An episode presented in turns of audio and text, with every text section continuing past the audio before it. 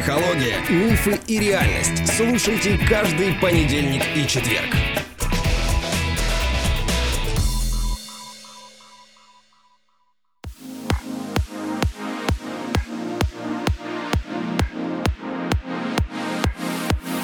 Добрый день, дорогие друзья. Сегодня мы а, продолжаем СГМ практику и разбираем кейс. Дорогие друзья, у нас надвигается сезон. Сезон какой? Учебный, очередной образовательный год. А постольку, поскольку мы занимаемся обучением саногенному мышлению, то мы тоже набираем группы. И у меня для вас хорошая новость. Она заключается в том, что самый популярный наш продукт, тренинг интенсивный тренинг «Шаг к себе» меняет режим работы. Итак, по вашим многочисленным просьбам мы теперь занимаемся только один раз в неделю. У вас появляется выбор. Вы можете заниматься только в выходные дни, а именно в субботу 11 утра по московскому времени, потому что мы находимся в Москве, и преподаватели у нас в Москве. Либо вы можете заниматься в будний день. Мы вам предлагаем пятницу После работы это вечернее время 18.00. Выберите удобную для вас группу и отправляйте заявку 8 сентября. В пятницу стартует одна группа, а 9 сентября в субботу стартует другая группа. Итак, выделяйте 7 пятниц или 7 суббот, а мы ждем ваши заявки, которые можно оставлять по ссылке в описании этого выпуска. Привет, Андрей. Привет, Александра. Ты готов? Да, я готов. Ну, я чувствую, что на предыдущих, скажем так, эпизодах а, рубрики «СГМ практика» ты немножко размялся, поэтому сейчас такой кейс по забористее чуть-чуть тебе дам. Готов? Ну, давай попробуем по забористее. Это прям звучит, знаешь, как я начинаю себя чувствовать зависимым все по забористее, по забористее ты мне кейсы под, подбираешь. Но моя квалификация как человека растет. Не как специалиста, как человек. Я уже могу давать советы. Ну, тогда наслаждайся. Поехали. Добрый день. Долгое время планировали с мужем детей, хотели полноценную семью и в итоге пережили две потери на большом сроке. Теперь выяснилось, что проблема в моем организме, и ребенка я выносить просто так не смогу. Надо копаться в генах, делать ЭКО, а мы к такому не готовы ни финансово, ни морально. Беременеть больше не собираюсь вообще, так как и после первой потери всю вторую беременность ходила в страхе. Это все очень сильно сказалось на моей и без того расшатанной психике. У меня тревожность и панические атаки уже многие годы. К специалисту не обращалась, потому что на длительное время смогла нормализовать свое состояние самостоятельно. Сейчас под воздействием стресса и подорванного здоровья от беременности все симптомы вернулись, но меня больше пугает другое. Появились навязчивые мысли о том, что семья теперь меня ненавидит. Когда они поднимают эту тему, они вроде бы сочувствуют, но у меня в голове это отдается как «сколько ж ты боли принесла в нашу семью». Иногда бывают такие дни, что не хочется жить. Были мысли о суициде. Но я никогда этого не сделаю, потому что на самом деле жить я хочу. Но мне кажется, что я порчу жизнь своему мужу, который действительно мечтал о ребенке. Я уже прямым текстом говорила ему, что пойму, если он уйдет и создаст свою семью. Но он меня поддерживает, и наши отношения не поменялись, а только укрепились. Иногда думаю, Лучше бы мы никогда не познакомились. Он такой боли не заслуживает. Он прекрасный человек, и мы вместе больше десяти лет, еще со школы. У меня есть любимое дело. Я изо всех сил стараюсь любить жизнь и у меня немного получается. Я смирилась с тем, что у нас не будет детей, но очень боюсь, что ему больно от этого. Я действительно причинила ему много боли и очень виню себя за это. Говорила с психологами, и все они, как один, говорят, это же не твоя вина. Да, это мой организм такой, но мне кажется, меня никто никогда не переубедит в том, что я не виновата. И я буду винить себя всю жизнь. Не знаю, как избавиться от этого. Ну и, соответственно, вопрос.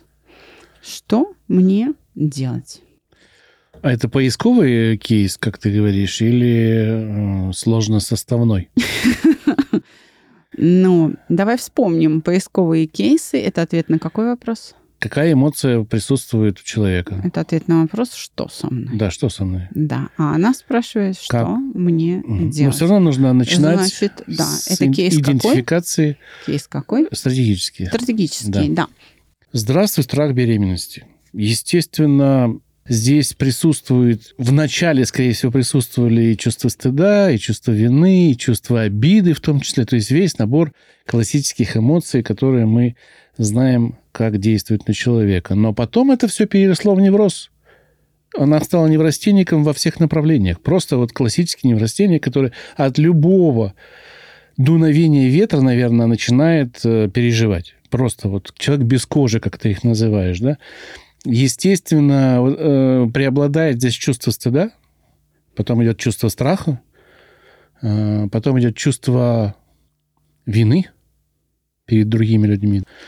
Обиды я, честно говоря, здесь не особо увидел. Может быть, она есть, но не, не так ярко выраженная, что ли, на других. Здесь вот больше чувство стыда такое.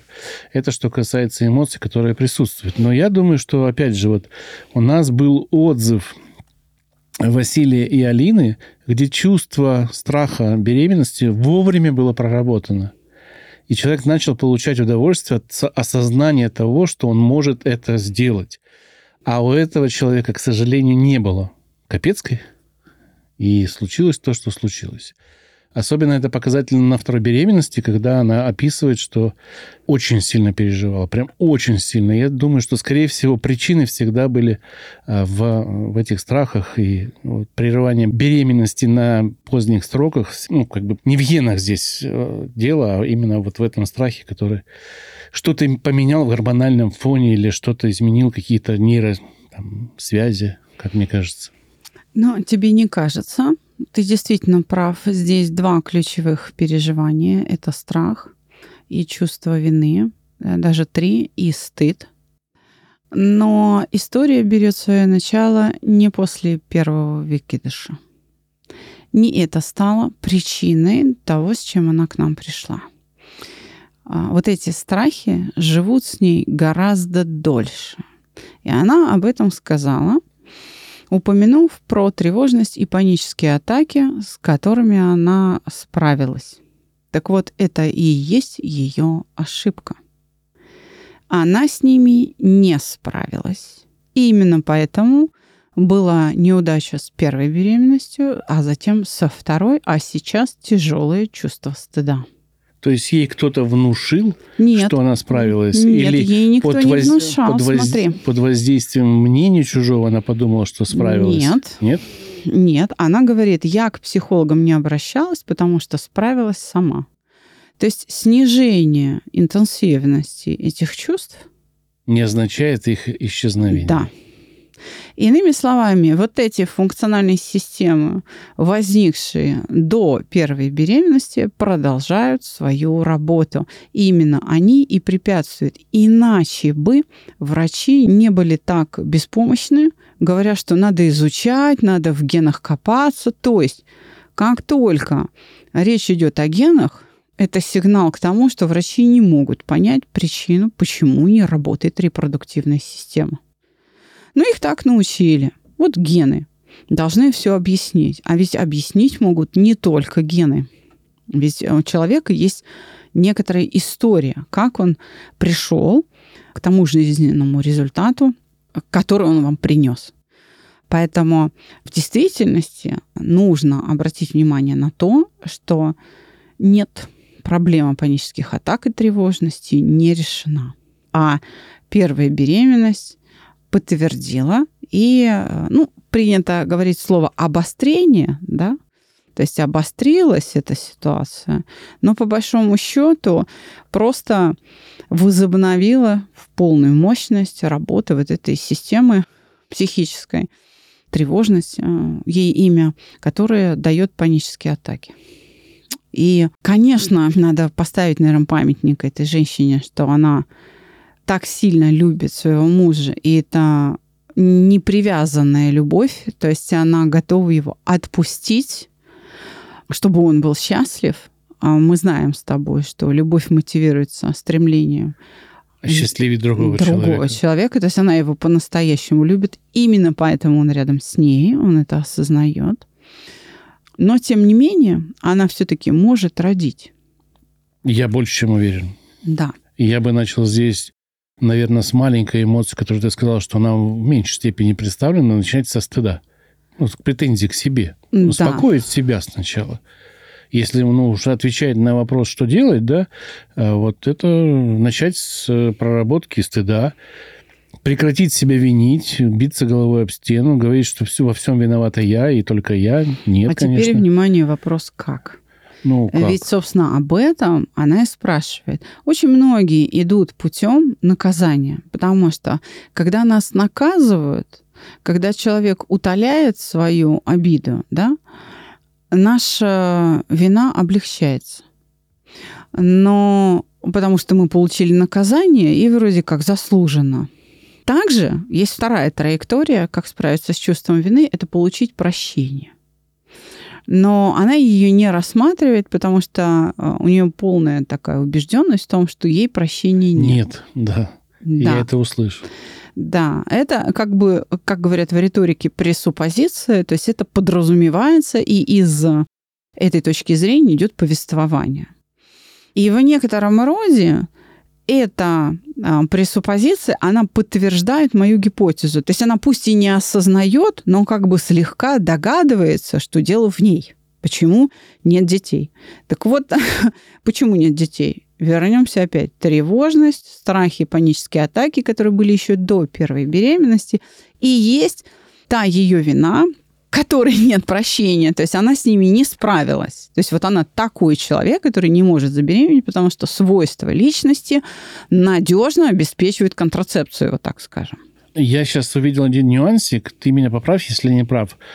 А вот муж что, не прилагает никаких усилий, чтобы нет, нет, понизить? Нет, он ее очень... Они все ей говорят, да не вини себя, да ты не виновата. Но дело в том, что вот этими страданиями, вот этим наказанием вина не изживается. Это понятно, да. Кому? Вот ей это непонятно. И как раз саногенное мышление стоит на позиции, что мучить себя а, вот этими обвинениями это как раз демонстрировать патогенное мышление. То есть бесполезно. Ты что делаешь? Ты продлеваешь свои муки в состоянии невротического переживания вины и стыда беременность точно не наступит. Мало того, и гены не найдут. То есть правильно я понимаю, что муж готов ее простить, все родственники готовы да, ее он простить? даже и не обижается. Да. Ну, это же важно, получить Да. это прощение. Но она в это не верит. Она не верит, что он будет искренен, да, то есть тогда что, это недоверие к нему? Нет, это недоверие к К себе. себе, да, то есть она просто это исключает, она Да. не заслуживает.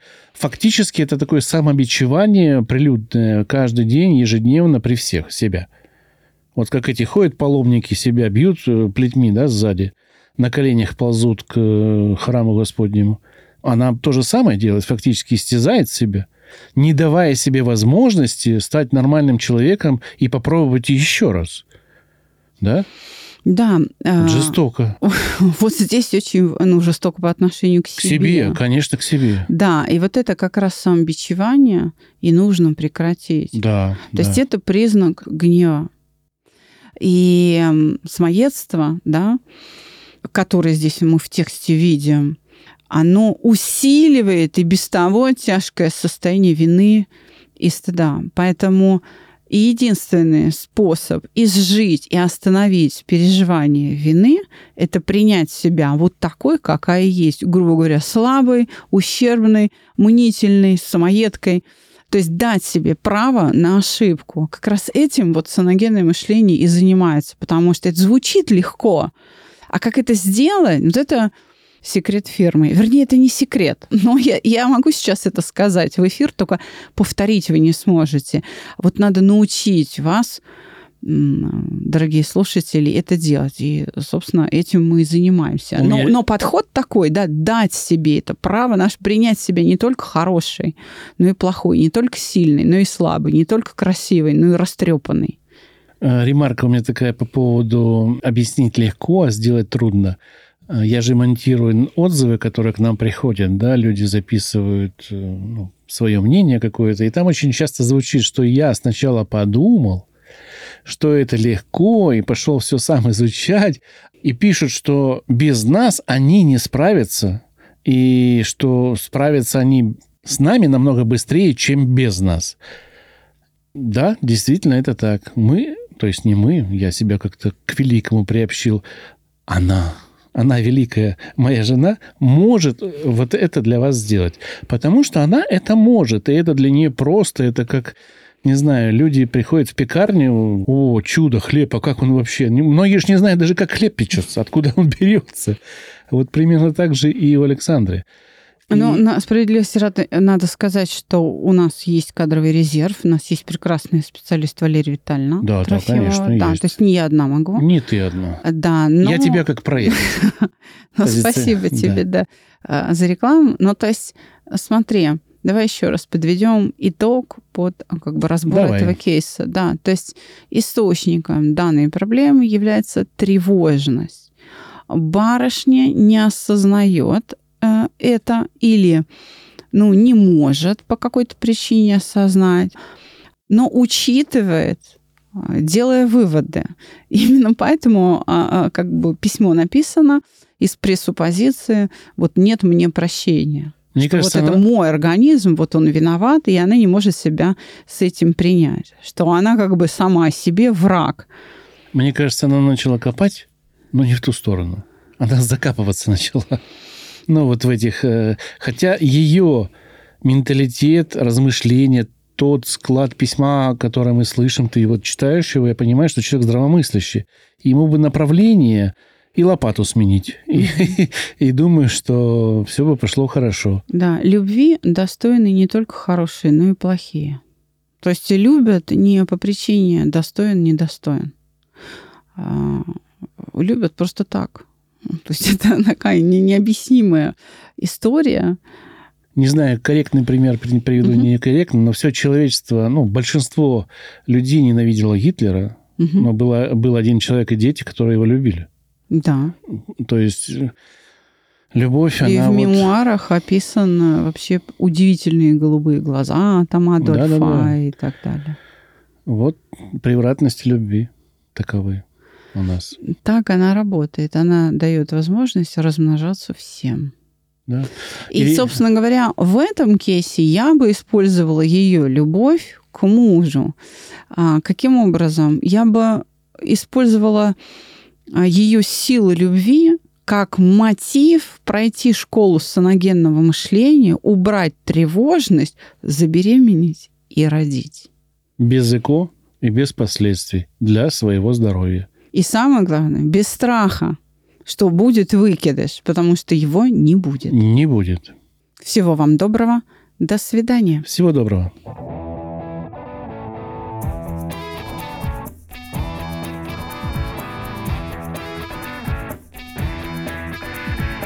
Психология, мифы и реальность. Слушайте каждый понедельник и четверг.